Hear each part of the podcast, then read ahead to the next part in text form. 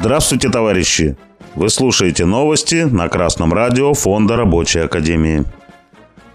Сегодня в программе. Оставил людей без отопления в тюрьму. Президентом России Владимиром Путиным принято решение о национализации Климовского специализированного патронного завода. Об этом 9 января сообщили «Известия» со ссылкой на губернатора Московской области Андрея Воробьева.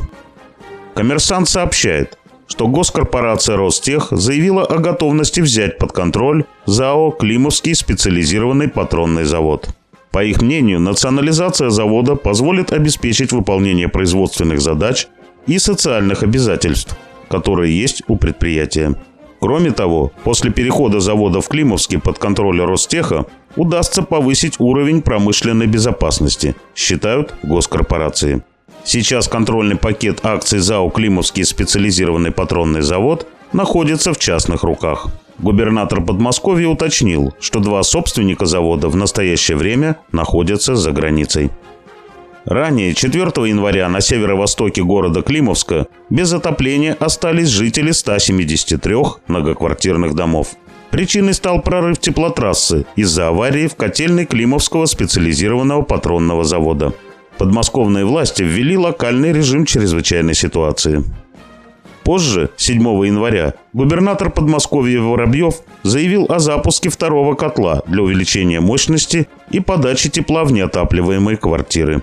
Тогда же стало известно о возбуждении уголовного дела по факту ограничения подачи энергоресурсов в жилые дома и организации Подольска. 9 января были задержаны заместитель главы администрации городского округа, начальник котельной и генеральный директор Климовского специализированного патронного завода. Устранением последствий аварии занимаются 200 бригад, половину которых составляют электрики. При этом за каждым домом, помимо бригады, закреплен человек, который контролирует запуск отопления и электричества. Губернатор отметил, что в ходе встречи жители задали вопрос о высоких тарифах на услуги ЖКХ. Данная проблема также будет решена, пообещал Воробьев. Предприятие ведет свою историю от созданного в 1936 году под Подольском Новоподольского патронного завода – за достижения в военные годы его коллектив был награжден Орденом Отечественной войны первой степени и удостоен Красного Знамени. Позже завод стал базовым предприятием по производству боевых патронов для автомата Калашникова. А в буржуазной России важное предприятие оборонно-промышленного комплекса страны попало в преступные руки неэффективных собственников. В конце 90-х годов завод фактически обанкротился. Из 8 тысяч работников осталось менее 100 человек. В начале 2000-х предприятие выкупил ранее судимый за убийство бизнесмен Хорхе Портилье Сумин. В 2002 году завод был признан банкротом. В 2008 по делу о преднамеренном банкротстве на два года условно был осужден экс-директор Виталий Мельник. А Хорхе Портилье Сумин был объявлен в международный розыск. В 2003 году бесследно исчез другой бывший директор завода Евгений Рудаков – а вся бухгалтерия предприятия сгорела при пожаре. В 2008 году правительство Российской Федерации распорядилось передать принадлежавшие государству 26% акций завода госкорпорации Ростехнологии. Однако акции переданы не были, а в мае 2012 года возбуждено дело против неназванных бывших акционеров завода по факту хищения принадлежавших государству акций. В октябре 2014 года арестованы бывшие и действующие руководители завода по обвинению в хищениях в 2010-2011 годах 200 миллионов рублей у оборонного предприятия под видом сдачи ему в аренду высокоточного металлообрабатывающего оборудования. Скрывающийся за границей более 10 лет, бывший владелец Хорхе Портилье Сумин – который одно время представлял интересы властей Грузии в США, в итоге был задержан.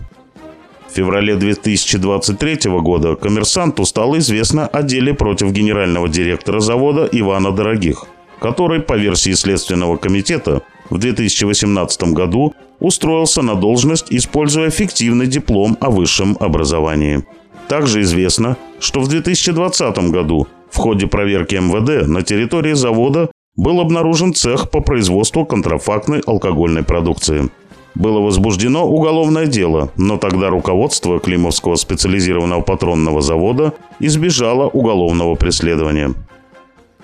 Преступная халатность и дезорганизация производства – вот высочайшие достижения так называемых эффективных собственников. И это не исключение, не случайность. Это противоречивая политика класса буржуазии – Казалось бы, в условиях специальной военной операции государство должно было сконцентрировать усилия промышленных предприятий, хотя бы оборонно-промышленного комплекса, на полное обеспечение армии и достижение скорейшей победы. Еще в мае 2023 года глава Следственного комитета Бастрыкин предложил национализировать основные отрасли российской экономики. С этим предложением мы полностью согласны и события в Климовске полностью подтверждают его правоту. Национализация патронного завода в Климовске – давно назревшее решение. Но буржуазные власти никогда не пойдут дальше до национализации основных отраслей экономики.